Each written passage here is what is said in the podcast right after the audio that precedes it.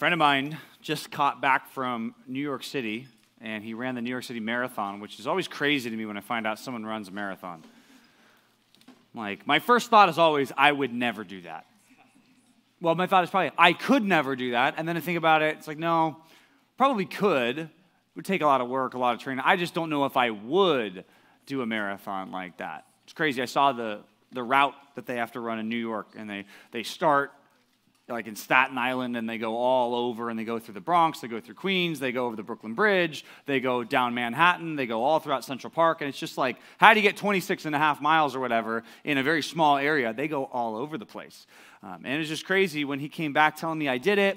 It was great. I did have to go to the medical tent afterwards, but I finished and I want to do it again.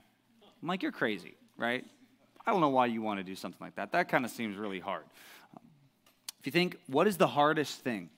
The very hardest thing that God calls us to. I think it might come in our text this morning. Kind of like running a marathon. It's one of those things that's unnatural, one of those things that doesn't feel like something we want to do naturally, but it's one of the most godlike things we can do. Comes in our text this morning where Jesus ends talking about the law, and he says there's one thing that if you could do, that would really show that you are like God in a lot of ways in your heart. And it's this that you would love your enemies. That's like running a marathon.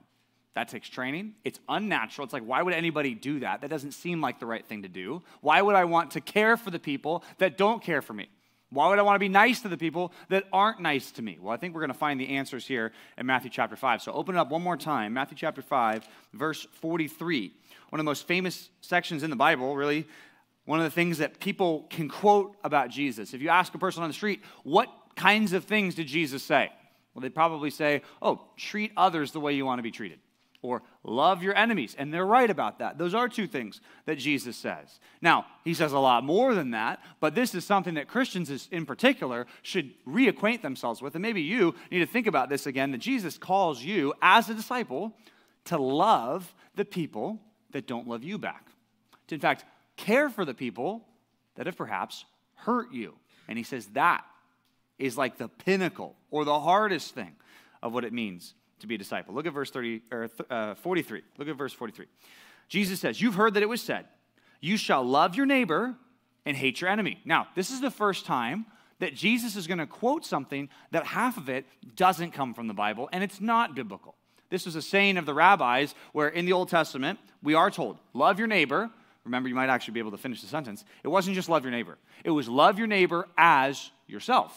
Okay? He leaves that part out here, but it seems like the rabbis repeated this phrase love your neighbor, right? The people close to you, the people that care for you, but look at your enemies with a kind of hatred.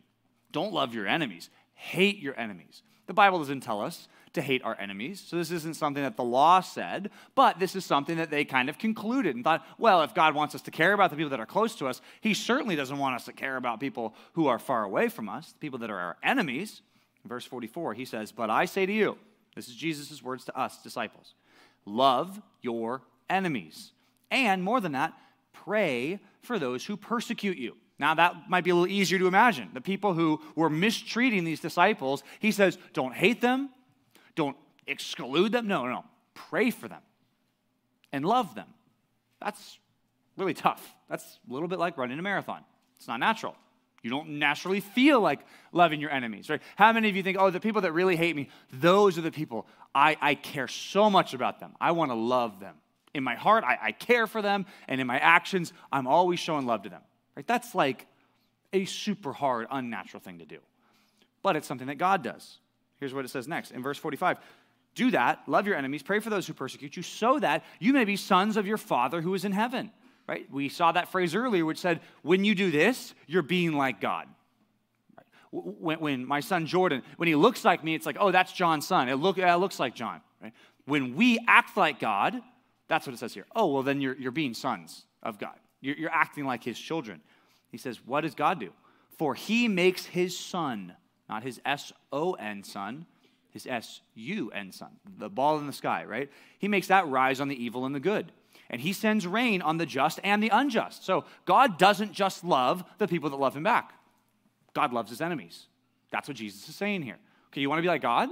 Well, what does God do? God is loving towards the people that don't love him back.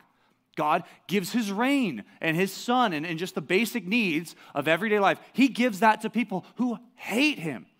And some of you this morning who you don't like God, you don't even maybe even want to be in church, you don't want to be, uh, you know, experience any conviction, even you. Just know God loves you in the sense that he has given you everything you have. He makes the sun rise on you, just like he makes the sun rise on the most godly Christian. You enjoy many of the same benefits because God has shown you love. He's loved his enemies. But verse 46, he says, If you, Christian, if you love those who love you, what reward do you have? Some of us, if I were to ask you, Are you a loving person? You're like, Of course, I love my family. I love my friends. I'm super nice to the people that are my close friends. But if I said, Well, what about the people that aren't your close friends? What about the people just like a little bit outside your main orbit? How, how kind are you to them? How much do you love the people? What about the people that maybe you would consider your enemy? How much do you love them? And if the immediate response is, oh, no, no, no, I don't, no, I don't love them. I don't interact with them. I don't want anything to do with them. Well, it says here, what reward do you have? Do not even the tax collectors do the same? Right, that was like if I said the drug dealers, right? Don't dr- drug dealers love their own kind too, right? They love their kids, they love their families, not all of them in every situation, but in general, it's natural for you to love the people that love you back right? Even if you, well, it'd be weird if you found out someone who was like your enemy, if you found out they like really looked up to you and they really liked you, you would all of a sudden change your tune. You'd say, ah, they're not so bad after all, right? Because they like me, right? And I like me. We got something in common. They got good taste, right? That's how we tend, tend to feel, correct? He's saying that's natural. That's what we all do. But here's what's unnatural and godlike and doesn't happen really unless God is involved for you to love and care for the people that don't love you back. That's unique. Verse 47, he says, If you greet only your brothers, which back in those days, a greeting was more than just saying what's up, it was like a pronouncement of blessing. You would say, you know, peace be to you, shalom to you. And that was like, people didn't want to greet their enemies because they're like, I don't want to say something nice to them because maybe God will be nice to them because of the blessing I said. They're a little bit superstitious, right? Maybe a little stitious, maybe not superstitious. Um, they were a little stitious about that. Um, and they didn't want to say good things to people because they thought maybe God will be good to them. So I'm just going to ignore them.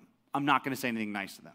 He says, if you greet, you bless only the people who are your brothers, what more are you doing than others? Do not even Gentiles do the same, right? Don't the outsiders that don't know God, they all do that. Why? Because it's natural to love the people that love you. What's unnatural? To love the people that don't love you back. But that's what God does. Verse 48, he takes it even further, even more than just love. Look what he says next. He says, You. And remember, who's the you? Disciples of Christ. People who are his followers. People who have God as their father. He says, You, therefore, must be perfect as your heavenly father is perfect. Do you see that God is calling disciples to something pretty extreme here?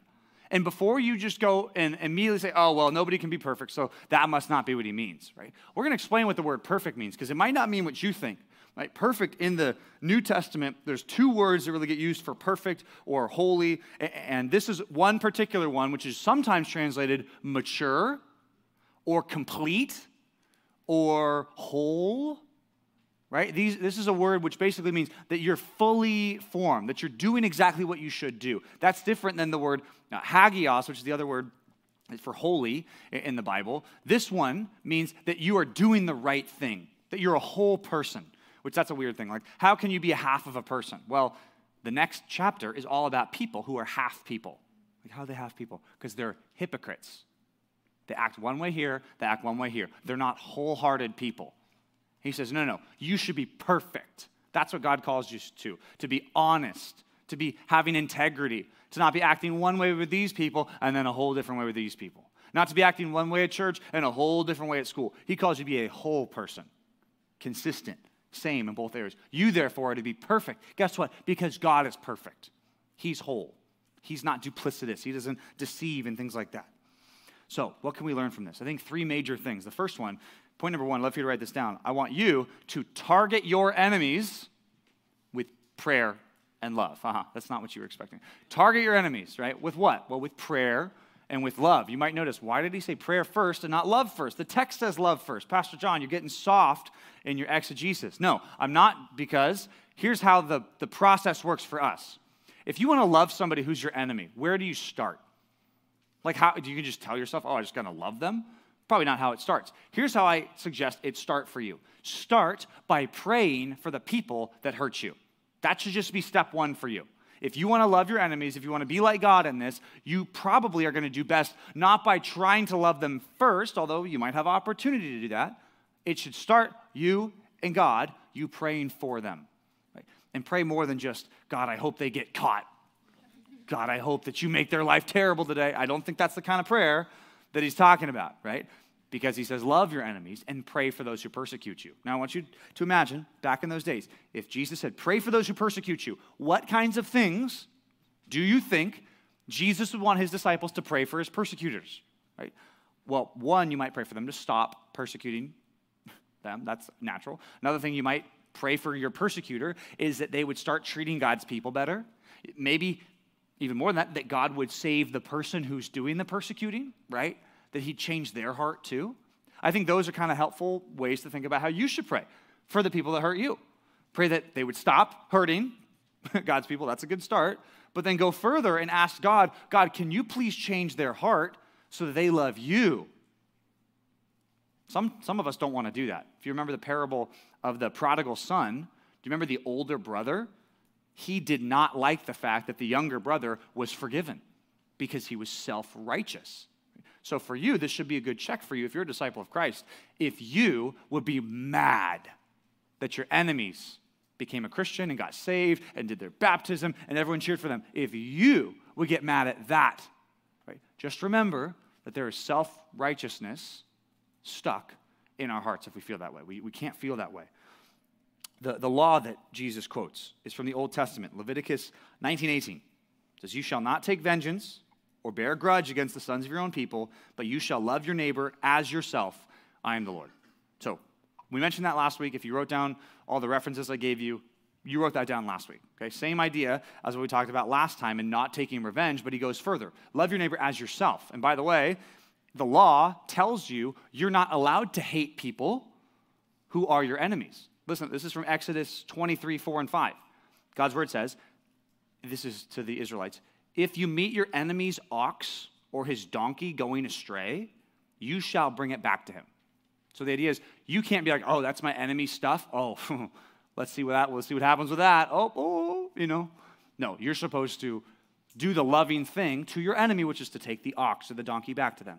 And if you see the donkey of one who hates you lying down under its burden, right? So you can imagine this animal's hurting. It's, you know, this burden's too big, but it's lying down under it and can't get up.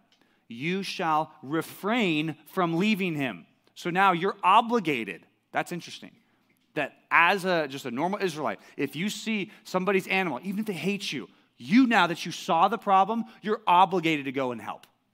Right? Now that you've seen the problem, you got to go do something about it. And you shall rescue it with him. Isn't that interesting? You go to the person that you hate and say, hey, your donkey, eh, you know, he's outside. Let me come help you. It's like, you know, a modern day example. You see your enemy and, you know, they blew a tire and they're on the side of the road. Once you see your enemy there, what is he saying? Oh, don't just stop and drive by him and say, oh, yeah, terrible for them. No, what are you obligated to do? Your enemy, a person that you don't like, you're obligated to stop the car, drive over, and help them. that's what he's saying in modern terms, right? And again, I know that's not something you see every day. You don't see your enemy with car trouble that often, right? And you're like, oh, should I help them or not? But that's what he's calling us to. I mean, it might remind you of the parable of the Good Samaritan, okay? This is a reference you should write down. Luke chapter 10, verses 25 to 37.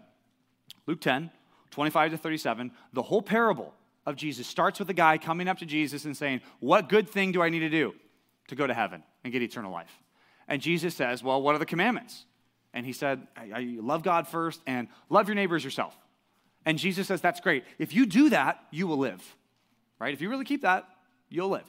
And, it's, and Luke says, And desiring to justify himself, the man asked, Well, who is my neighbor? Right? Like, I might help my family, but does that mean I have to love like, who is my neighbor? Can, is there some people that don't count as my neighbor? And what does Jesus do? He tells a story about a Samaritan who is an outcast, someone that they would not have loved, but he does the loving. The Levite, right, the priest, who's the, you know, the, the ancient pastor, he goes by, he doesn't stop and help.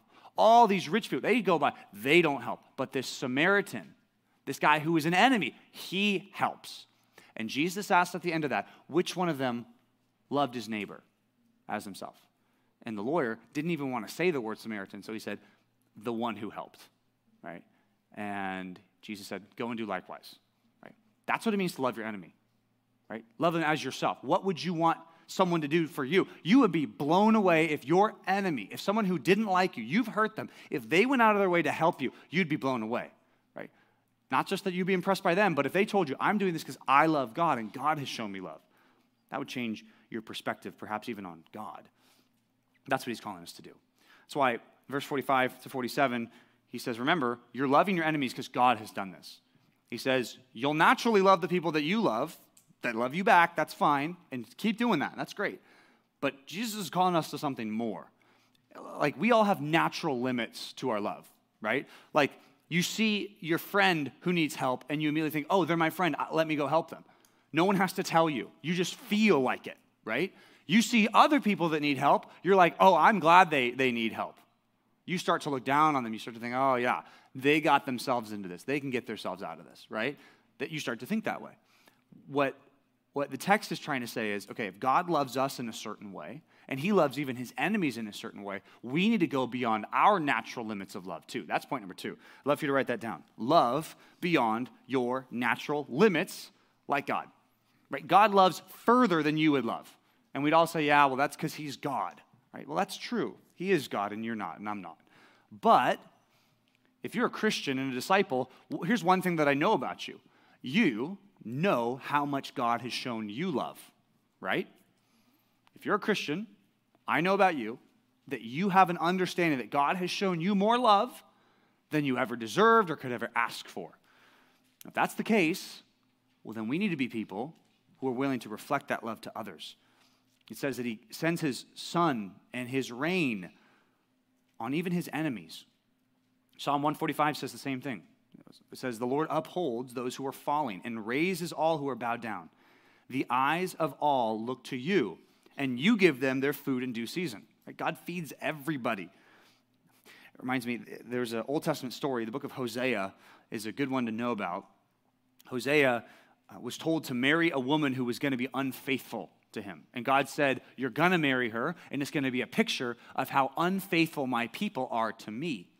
And in chapter 2, he starts explaining how Israel was cheating on him with other gods. Hosea 2 8, God said, And she shall know that it was I who gave her the grain and the wine and the oil, and who lavished upon her silver and gold. So he's saying, it's like my people are going to realize at one point it was me who gave them all these good things. And the story here, he tells the story, God tells a story. It's like a person, a lady on her honeymoon, after this husband saves up all this money, all this stuff, and gives her all these gifts on her honeymoon. She takes all of the money, all the stuff, and go cheats on the husband with every guy in the hotel.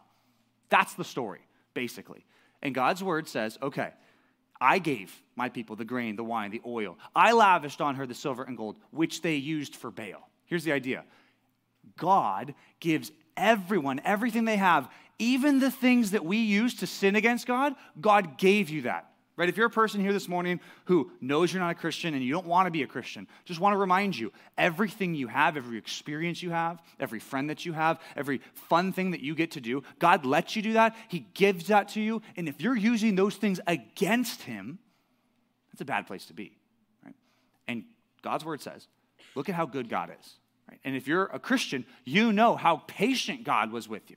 You know that He gave you all these good things and good experiences and maybe good family, maybe good siblings, maybe, maybe not, but He gave you all these things, and you know that you didn't respond to God right away, right? I know that I didn't respond to God right away. I know I didn't repent the first opportunity that I had.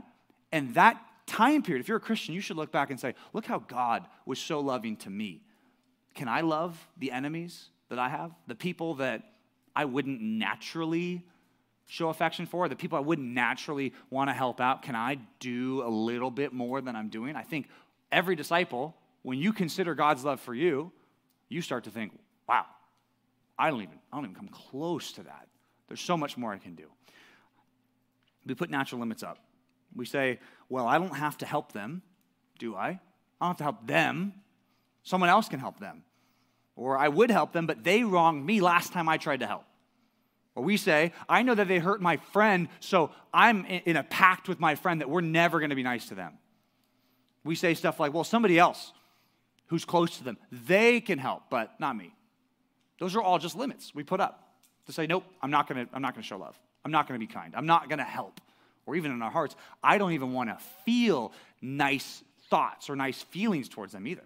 I want to dislike them. We do that even in our hearts. But that's not perfect. That's not godlike. That's not even whole. Right? That's hypocritical.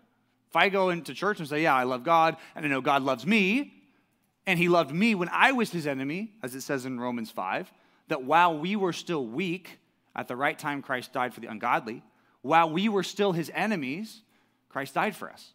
Okay, we say that, we sing that, but then we don't want to love our enemies, or maybe even worse, we refuse to love our enemies. I think that's a little bit of hypocrisy. I think that's why Jesus says, You therefore must be perfect, as your heavenly Father is perfect. Aspire for that kind of whole perfection. That's point number three. Practice whole heart and life righteousness. I think that's a good summary of what it means to be perfect. Whole heart and life righteousness. Your whole heart is in it, and your whole life is a part of this kind of righteousness. Jesus put it like this earlier in Matthew 5 20. He says, Your righteousness must exceed the scribes and Pharisees and their righteousness. What does that mean? They had a shallow, hypocritical level of righteousness. That they kept the rules, quote unquote, but they, their heart wasn't in it. And they actually had all this deep underlying sin going on. But what does God call his disciples to do? Well, he calls us to be perfect. Right? It's translated mature elsewhere. Colossians 1.28 uh, says, Him we proclaim about Christ, warning everyone and teaching everyone with all wisdom that we may present everyone mature in Christ. That's the word teleos, perfect. So that's talking about the job of like a pastor or a, a leader. Like we want everyone to hear and be warned, and I want everyone here to be perfect in Christ. But if you heard me say the word perfect, you'd be like, ah, oh, well, we're not going to be perfect though, right? It's like, okay, but understand this is a little different, right? I've told some people this. It's like, what's a perfect piece of paper? Is it a completely blank, perfect piece of paper? Or is it like an amazing art piece, right? Like, well, that's a perfect in its own way. It's not the same as like a, a blank sheet of paper. In some ways, a blank sheet of paper is a perfect piece of paper in one sense. It's, it's pure, there's nothing on it, there's no mistakes but also like the Mona Lisa, which is kind of an ugly painting, so I probably shouldn't use that. But you know, a, painting that you think is like amazing and beautiful, that's also a, a perfect painting, right? Well, but it's not the same. It's a little different kind of perfect.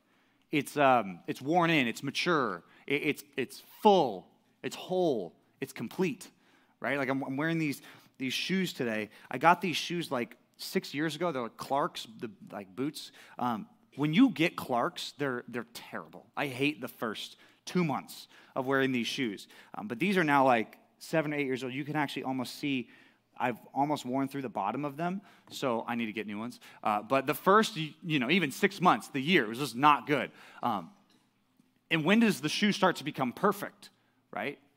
I don't know, six months, a year, a year and a half. They're probably eight or nine years old now. I've worn them a long time.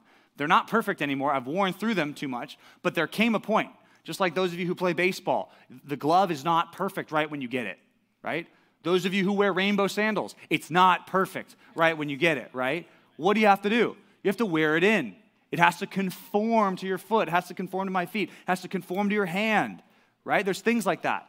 Right? Braces, they make your teeth perfect. It doesn't feel perfect at the time, but they straighten it all out. What does all that have in common? That's all teleos. Perfect, mature, complete. That's what he's calling us to. Yeah. A good verse to write down about this, I think, just captures it before we, before we go today. Uh, Psalm 86, 11 through 12. Psalm 86, 11 through 12. Might not be verses you quote very often, but would love for you to write that down and just hear what the psalmist says about his desire to, to be in right relationship with God. He says to God, Teach me your way, O Lord that I may walk in your truth. Unite my heart to fear your name. That's a good way of thinking about it. Our hearts want to go in different directions, right? And you know how that feels, right? You want to serve God, but you want to be selfish. Right? You want to do the right thing, but sometimes you want to do the wrong thing, right? And your heart is like going in different directions. This prayer of Psalm 86:11 to unite my heart to fear your name says, I want to be a whole person. I don't want to be a hypocrite. I don't want to be saying one thing, doing another thing. I want to be a whole person here. And he says in the next verse, I give thanks to you, O God, O Lord, with my whole heart, and I will glorify your name forever. So he says, At least right now, God, you've united my heart, and I want to live for you with my whole heart. That's what he's getting at. Practice whole heart and life righteousness. Be perfect as I am perfect. I know that's a high call, but really, this, like one thing, point number three, that one idea encapsulates what it means to grow as a Christian, to practice this kind of whole heart and life righteousness. It's hard, just like running a marathon, but it's good, and it's something that's more rewarding even than running a marathon. So let's pray that God would help us do that this week. God, we are thankful for this text. We know that we studied it um, so much this fall, and we're excited to talk about this uh, short but very important um, section on Wednesday night at small groups. Please help us as we consider the ways that we need to push beyond our normal boundaries of love. Pray that we would be more like you, that we be more perfect as you are perfect, that you would just keep conforming us uh, to the image of your Son, as it says in Colossians 3, and that we would be uh, more righteous, not for our own sake, but for your glory and for the good of all your people that we're called to love. So pray these things in Jesus' name. Amen.